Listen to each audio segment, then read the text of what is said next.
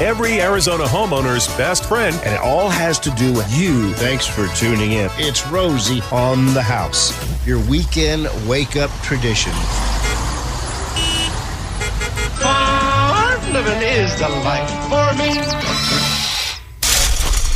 Good morning, everybody, and welcome to Rosie on the House.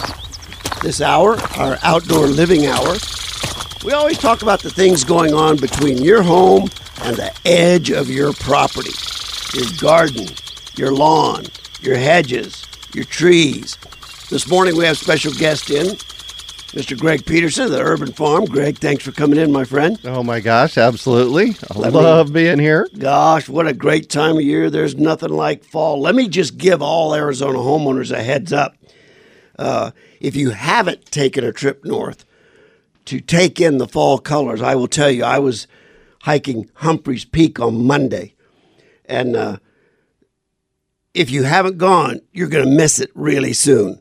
Uh, above 10,000 feet, the trees were bare. But at the Snow Bowl, the scenic gondola runs today and tomorrow before they shut it down for the winter. So the drive up Snowbowl Road is gorgeous. Um, once you get to about 10,000 feet, it gets a little bare.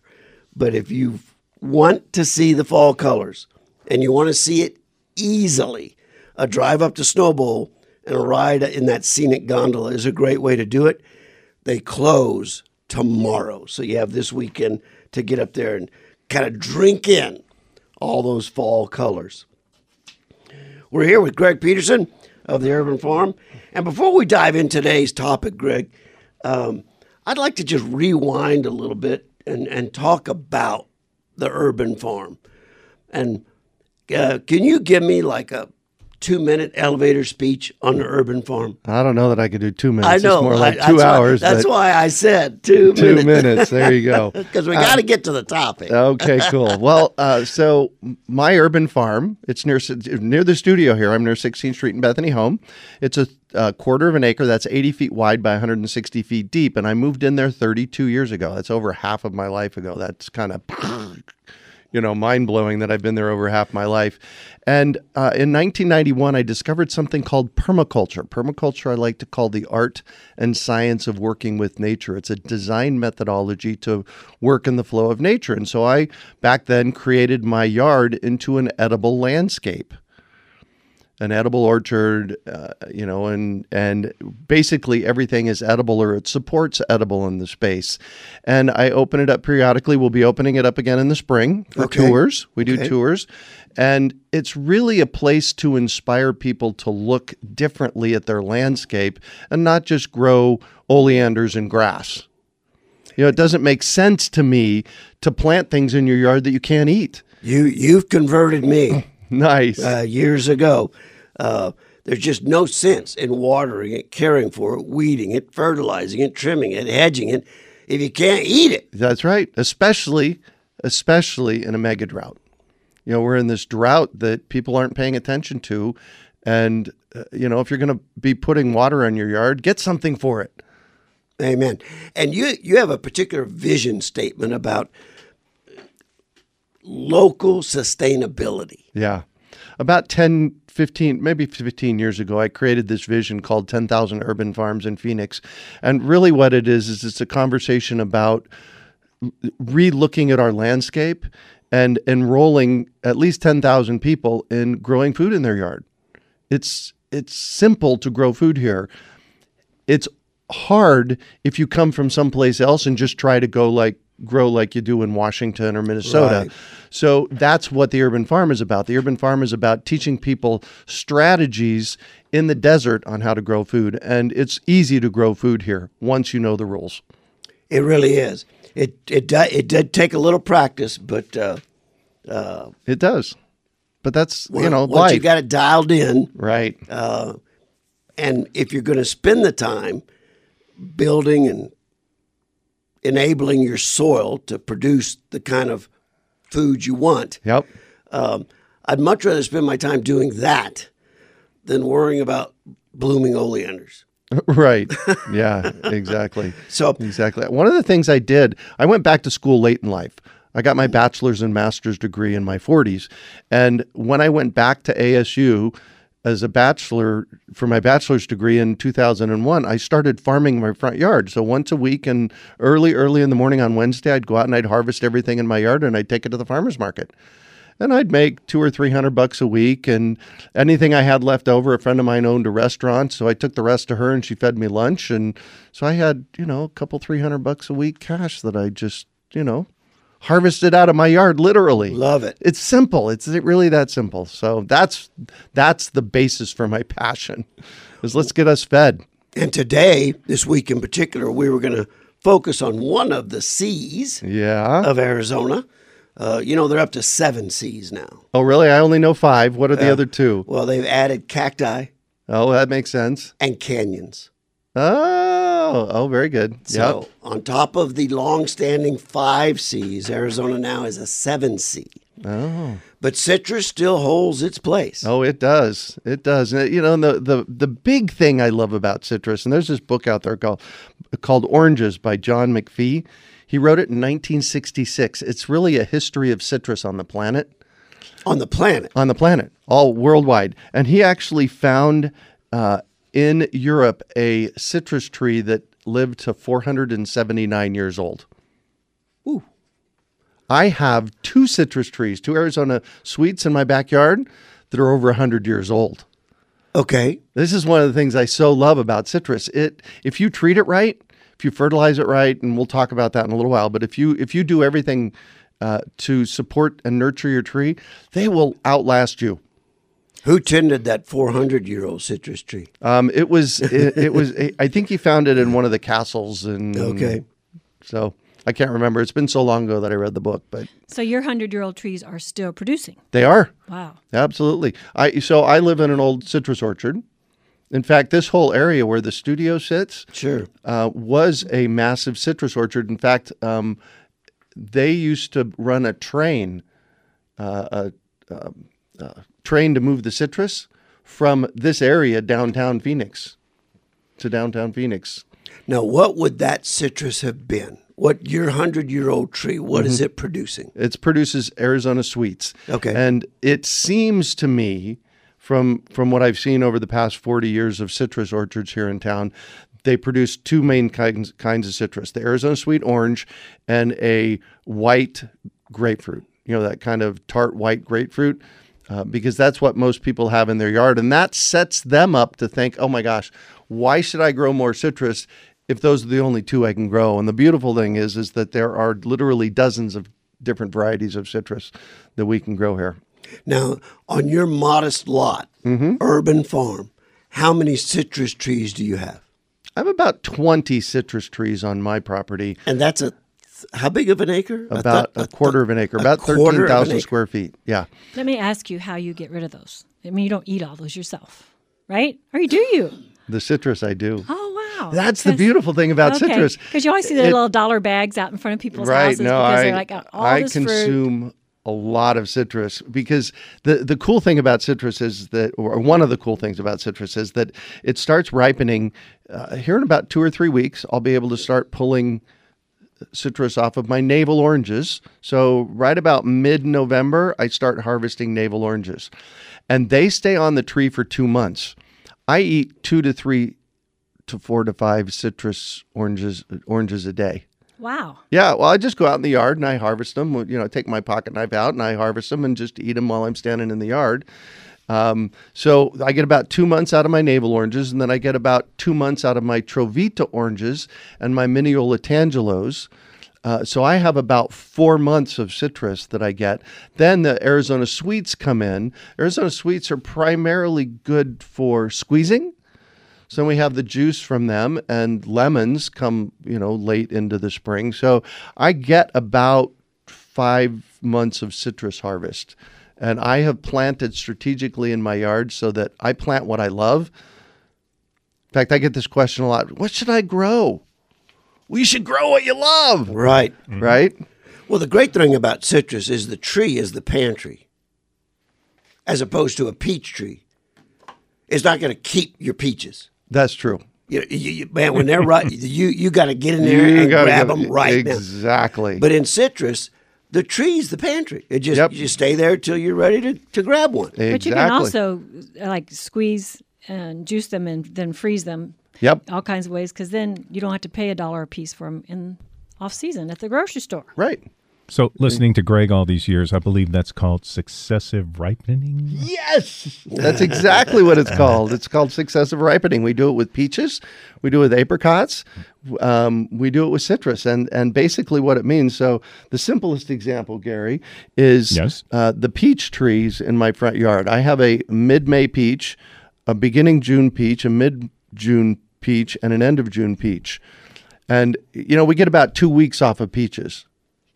You know, off of the tree. Right. They last about two weeks. That's it. Yeah. So back to your pantry Oh, thing. yeah. Oh, man. The nice thing about my citrus is I get two months. Yeah, that is pretty handy. Yeah, it really is. That that peach comes in, baby. You got to you, you better cancel whatever you've got and get that tree harvested. Right.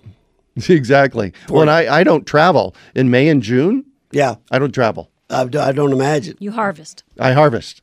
May and June is about harvesting apricots, peaches, mulberries, apples, and and preserving them. Because you know, once they come off of the tree, boom, you got to eat them or do something with them. It's hard for us to talk about citrus without generating a lot of phone call questions. Uh-huh. If you've got questions about why your citrus is or isn't producing, when to fertilize it, how to care for it, we're going to be covering that all this hour. But you're welcome to give us a ring at 1 767 4348 while Greg is here in studio. Don't call at 9 o'clock and ask your orange question because then, 'cause then you'll just get me. and uh, I can tell you one thing about is a pomegranate a citrus? Pomegranates are not citrus, although they're getting okay. ready to ripen now. Yeah, I, I, I can testify to the fact that they're sturdy Yes. because I've tried to kill the one in my backyard about eight times. and, I'm- I'm- and it will not die. Die. Yeah, I've got one in my backyard. I've been trying to get rid of too, Oh, and it's oh, just mercy. Yeah. And if I can't kill something, it's sturdy. it's really sturdy. Right. More when we get back with Mr. Greg Peterson. Soft and pulpy orange. Sweet orange, sour orange,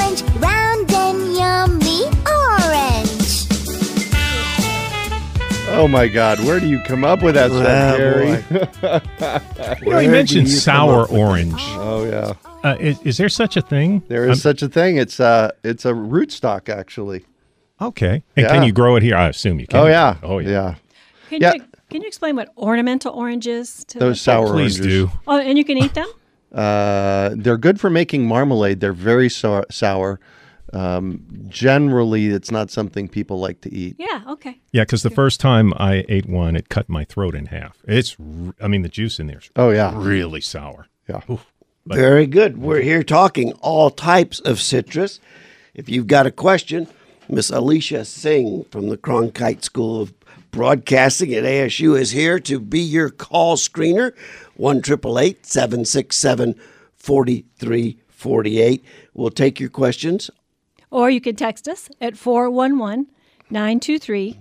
And uh, I'm going to continue my little soapbox. If you want to talk to Rosie or any of the guests, Saturday mornings, your appointment, when his behind is in that chair, you are most likely to reach him. Give us a call. Now, we're here with Greg Peterson, who had the vision 10, 15 years ago of getting 10,000 urban farms located throughout the Phoenix metro area. You know, that's a that's an inspiring and noble vision. I mean, it was Mr. Bartholomew, Square Foot Gardening. His vision was to wipe out world hunger. Yeah, No, that's a big one. yeah. That's a big one. Well, my my you when you asked for visions, I created my vision in 1991. I'm the person on the planet responsible for transforming our global food system. There you we go. We have a broken food system. That's, That's why I do what I do. It is a broken food system, and we learned that Last year, we really did. yes, twice. how how fragile the distribution system can become. Yeah. Well, and you know, I don't know if you're paying any attention with the distribution that's going on in the planet right now. How could but- you not? Oh, be a kitchen remodeler and try to buy an oven right now. Right. Yeah. We've got a dead refrigerator at home Yeah, I bet you do. because it's missing a part. Yeah. And it and that part is in a container sitting uh, Somewhere. Yeah, somewhere. Yeah. No, it's it it is incredibly fragile. It is. So with those kinds of visions, uh, and the and the concept of if you're going to plant something, if you're going to care for something, make it edible. And I'll tell you, uh, I, I learned that, and and my yard continues to be transformed. Nice. But one of the one of the uh, most valuable lessons that I've learned in that is I love a grilled artichoke. I, I mean, I could eat a grilled artichoke as an appetizer before supper, uh, li- literally four or five days a week. Wow. I love grilled artichoke. yeah. Um, and artichokes grow really well here. And they do, and they Yes. make a beautiful hedge. Yes, they do. So you've got your hedge, you've got your artichokes. Uh, they do seem to be fairly, fairly resilient. Uh, uh, got a couple that uh, do pretty well. I, Oh, yeah. I ended up losing one last year. Yeah. Broke my heart. But Well, it's you know that's part of the process. There, artichokes like um, um, oh, just went out of my brain. But artichokes they have a set lifetime. They'll, they'll la- last three or four years, but they'll grow back from the roots. oh wow. I am told. Okay, all right. Well, I love artichokes. That is a sample of planting something you love and let it be a, a part of your landscaping scheme. Right. It really makes a pretty kind of a greenish blue hedge. I love it. And then and then if you let one go to blossom every once in a while, that's really a pretty cool plant. Right. It is. Yeah, exactly. When I have mentioning hedges. I part of how I have uh, you know as many citrus trees on my property is I have a hedge that sits right on the street. So I have the street, my berm, privacy and a screen. citrus hedge. Right. It, it is a great privacy screen. and here's the thing: from a planning perspective, I could never build a fence there Right. in front of my property. But you can put a row of plants there, a hedge of plants, legally do it, and you can eat right off it. and they're all citrus and they're not out of control. You've you've kind of contained them Yep. into a hedge format. Right, exactly. Exactly. Well, and that you know that's one of my favorite ways to keep all fruit trees is small. Small fruit trees are easier to manage. Uh, it, you know, a Because they peach, can really get really big. right? Well, a peach tree can be forty feet tall. An Yeah. apple tree can be forty feet tall, and those trees, that fruit at the top of that tree, that's bird food. Well, You're your never- mom's your mom's citrus is how tall is that? Tho- Those are huge. They're almost twenty. Yeah. Yeah, So exactly. Like you said, And- nobody gets to those. citrus well and you know we do have citrus pickers for those but uh, there's this concept called backyard orchard culture and it's really about keeping the trees small because you know one citrus tree can be 30 foot diameter they Right. can be huge in that same space of a 30 foot diameter citrus tree i can plant 10 different varieties of citrus Now, being the um, butcher I am, uh, plant butcher, how do I control? Is it strategic, learned um, trimming and pruning, Pruning. or do I just take the edge clippers to it twice a year and just keep it small on the outside? Uh, you can absolutely do that, and it's it's not great for the tree, but it's not disastrous for the tree to use a hedge trimmer. Um, sounds like we're going to. We we do. We have a couple callers, and I just wanted to let them know we're Roland and Mary Lou. We see you're on line with questions. Hang on, we're going to have to break for bottom of the hour news. When we get back, you'll be first up.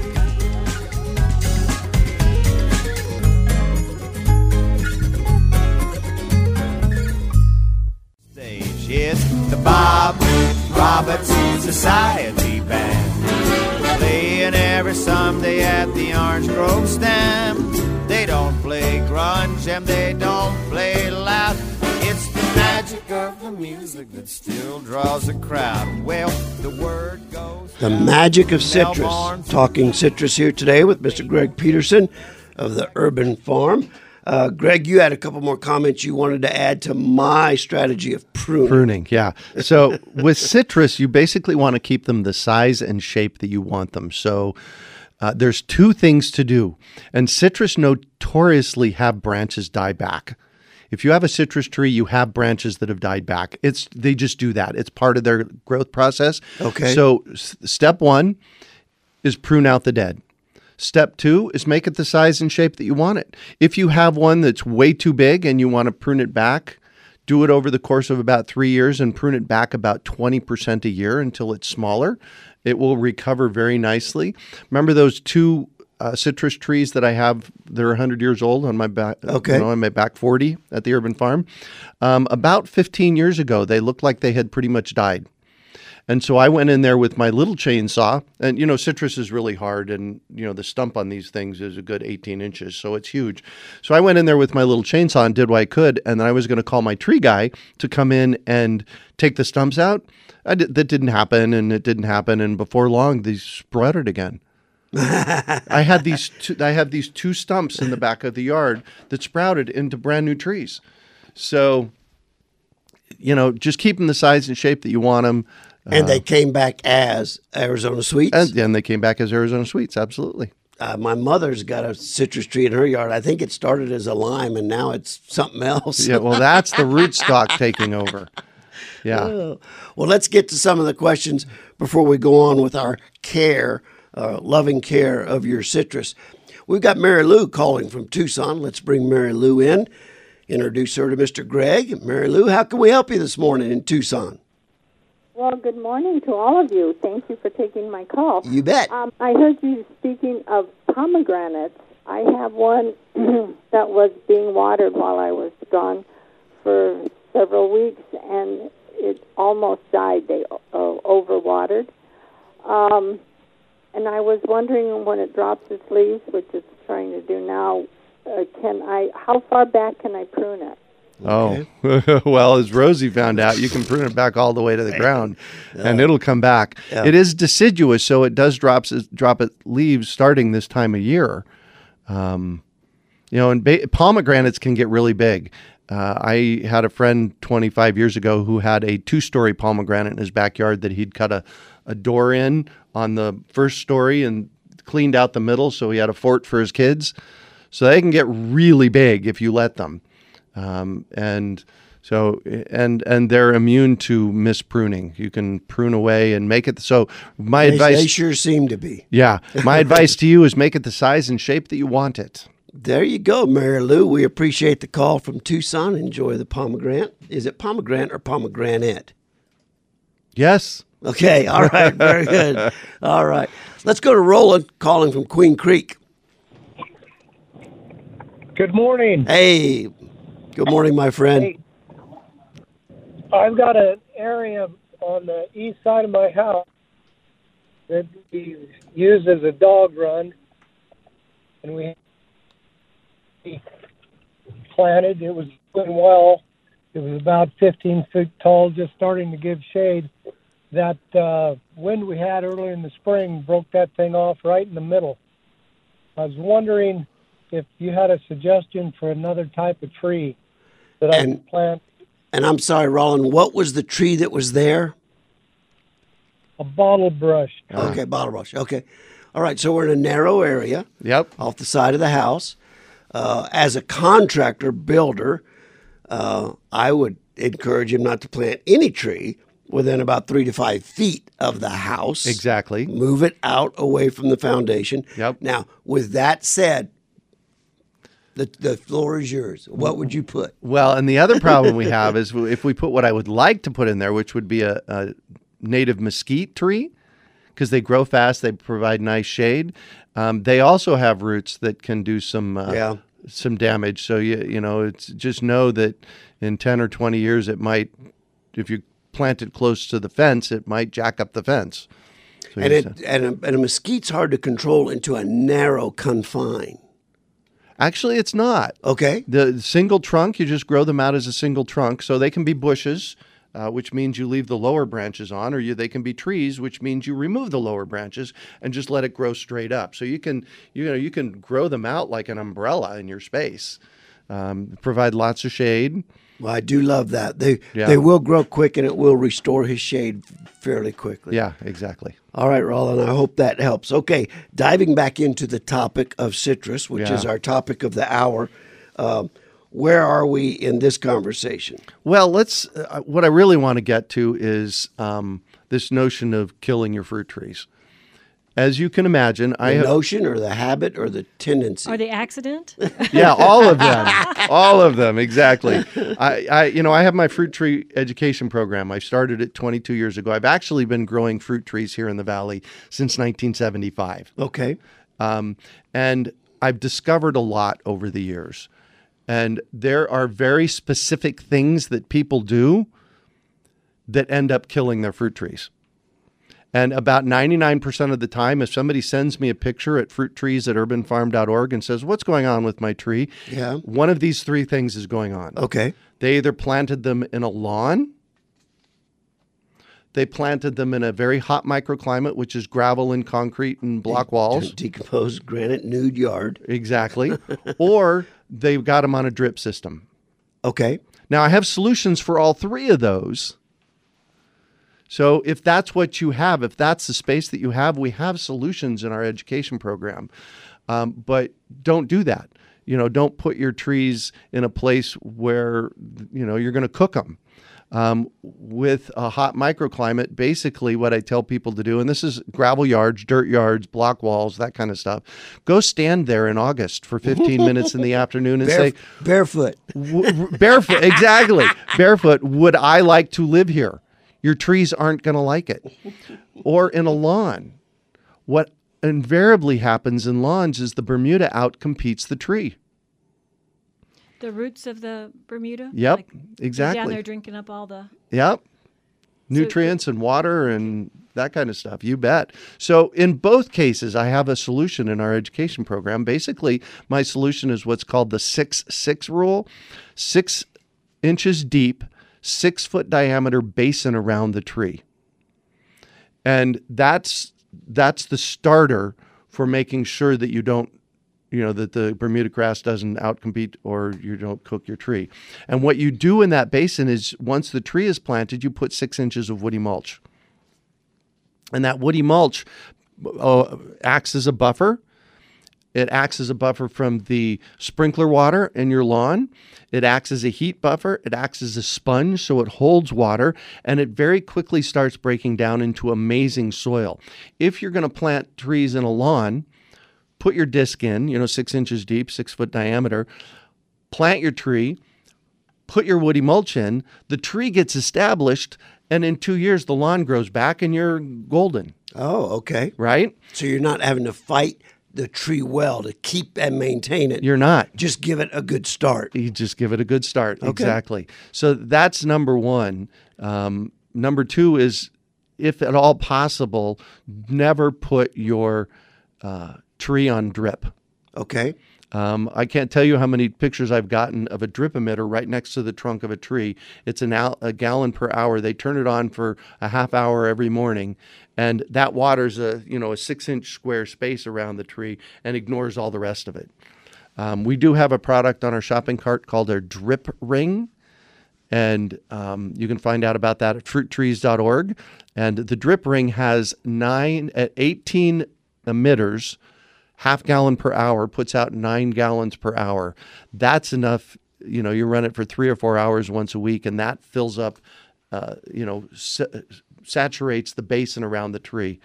Um, And is isn't one more important thing about planting a tree to make sure you don't plant it too deep? Oh, that's a real tendency, right? Like I'm only going to protect this and bury Yeah. it way down in here, and that's not Right. That's not good. Yeah. So what we suggest people do is they put them on a mound. So we're putting this basin around the tree. You want to put the tree on a mound in the middle, and you plant it to the same level that it's planted in the pot that you're getting it in. Uh, you and you never want to have uh, woody mulch up against the trunk of the tree. So if you're putting this, when you're putting your six foot diameter basin around, you put the tree on a mound in the middle so that the woody mulch is a moat around it. Very good. And then and then when you're planting your tree, that's that's very important as well. Planting in native soil and this goes for not just fruit trees. This goes for any tree. If you just dig a hole, drop a tree in, walk away, good luck. There's a 80, 80 20 chance that it's not going to make it. 80% chance it's not going to make it. You have to supplement the soil. You mentioned earlier about growing healthy soil. Our job as growers of anything, in, especially in the desert, is to grow healthy soil. There's five components of healthy soil: dirt, which is what you have, airspace, water, organic matter, and Which everything don't have. which we don't have, and everything that's alive in the soil, which we don't have. The solution is add lots of organic matter, woody mulch in the basin around the tree. When you dig your hole, take 50% of the dirt out of the hole, put it in the wheelbarrow, take 50% of Farmer Greg's planting mix or some other kind of planting mix, and put it in the wheelbarrow, mix it up. We're going to add two pounds of azomite, which is a ni- ni- micronutrient mineral for your tree, two pounds of worm castings, worm poop, which is gardener's gold, and two Yeah. ounces of mycorrhiza. Mix that all up in the wheelbarrow and plant the tree with that. That really gives your tree a huge limb up in success moving down the road. Did you catch that? A limb up. A limb up. A I limb got up. it. Let's see if we can bring Corey on into the conversation. All right. Miss Corey on. Go ahead, Miss Corion. Oh, I'm sorry. No, that's Uh, okay. All good. I'm Hello. calling- thank you. My name's Ginger. Uh, I have a um, a new patio that was just put down of pavers, and I'm going to put pots on it and put a plant in each pot, and uh, it's right around the pool. And I told the person who I, I who answered the phone that I kill everything, and so I want something that will be on a drip system that won't die right away, that I can easily take care of, and wouldn't have a lot of debris going into the pool. There's there's something for wonder if Rosie's. That's Rosie's experience right there. yeah. All right. An easy to maintain, easy to grow potted plant near a pool. Your recommendation, Greg? I got nothing. In a pot? What?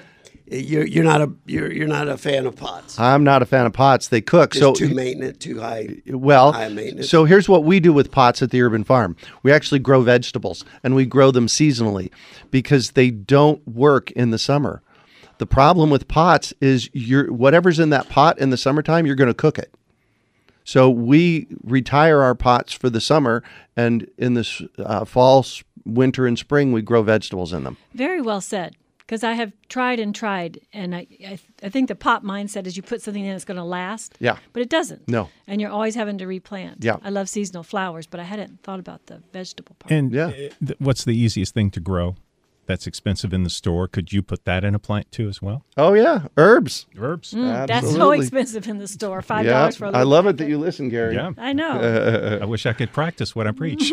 and I know um, I have a couple associates, clients, who've actually put their pots on rolling casters. There you go. And they'll actually move them In- into the patio protected Yep. area in its in the worst, hottest, driest time of year. Yeah. And that that seems to help a little bit, I guess. Buy you some time anyway. Yeah. Well, and the other thing about pots is every time you flush water through it, you're flushing the nutrients out. So they have to be fertilized more often. So anything with a pot is going to be a little bit high maintenance. Don't think you can plant something one time and let it go, unless maybe you you like agave. But throw a succulent in there and That might work. let her.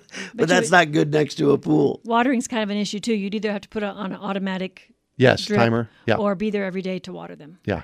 Exactly. They would need to be watered every day, especially in the summertime. All right. So I, ho- I hope that helps give you a few ideas. I think the I think the herbs are good because you you plant them, you water them, you care for them, you get something out of the deal, eat 'em. and you regularly are replenishing whatever it is that you got going in there. Right. Yeah, exactly. Hard to beat, I think. All right, let's take us back to citrus. We've talked about the pruning. We've talked about how to kill them. How do we thrive them? How do we thrive them? Hey, let's save that for the break. And, and, and we're going to want to cover that right when we get back. Excellent.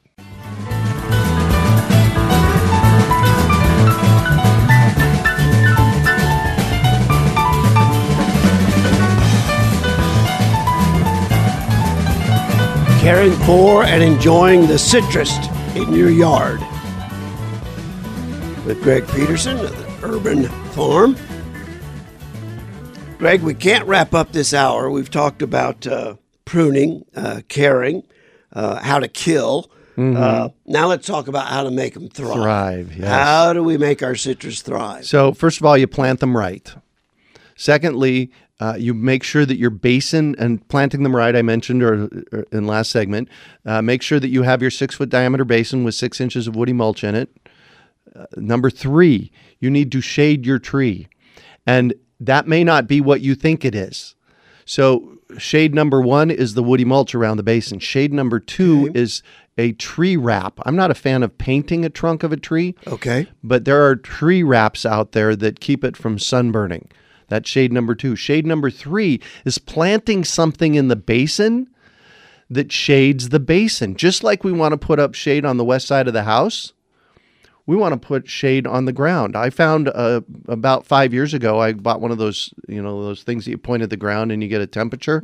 In my front yard in August in the afternoon, Oh. it was 140 degrees at ground level. It was 120 degrees, six inches down.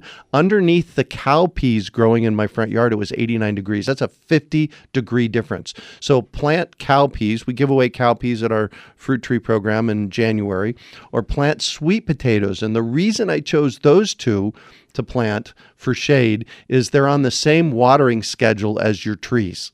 Know, if you put watermelons under there, it probably Okay. needs water more often. All right. Okay. So cow peas, which we give away free with our fruit trees, and sweet potatoes, which you just buy organic sweet potatoes at the grocery store, have them sprout on your countertop and plant them around your tree basin. So that's um, the next step is shading it. Um, it's always best if they can have western shade. Uh, and if you have a real extreme space with a lot of concrete, you may have to put a shade cover for the first year or two. Okay. The next thing we do is fertilizing. And there's multiple ways of fertilizing. Remember, you can do this for any trees or plants in your yard. First of all, for trees, you want to fertilize them on with a granular organic fertilizer. And we have Tank's down in Tucson. They make a great fertilizer. And we have Bioflora out in Goodyear. They make a great fertilizer. They're both organic. OMRI certified fertilizers here. And you want to fertilize on Valentine's Day, Tax Day, Memorial Day, and Labor Day. So you're going to give them a dose of nutrition, just like you know, just like us, we need to eat regularly. If you don't feed your trees regularly, that's one of the reasons we don't thrive. Now, the magic bullet, the silver bullet of making your trees and plants thrive is something called foliar feeding. Foliar feeding is, you know, those pump sprayers you can buy one or two Sure. gallon pump sprayers, Yeah. right? Um, you fill up uh, a one gallon and put two ounces of uh, foliar fertilizer in it. And we use High Creations. They're a company here in town that uh, that manufactures foliar feeds, and spray it right on the tree.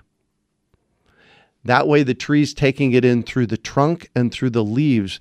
And we have seen, since we went to the foliar feeding a couple of years ago, we have seen dramatic results. People, I, I've gotten in the past month, I've gotten two emails from people that planted bare root sticks from us, and that's how the tr- the deciduous trees come in in January. They're about three feet tall with no leaves on them, and both pictures they sent six months later after planting eight foot tall, filled completely filled out trees, and they've been regularly fertilizing them and foliar fertilizing them.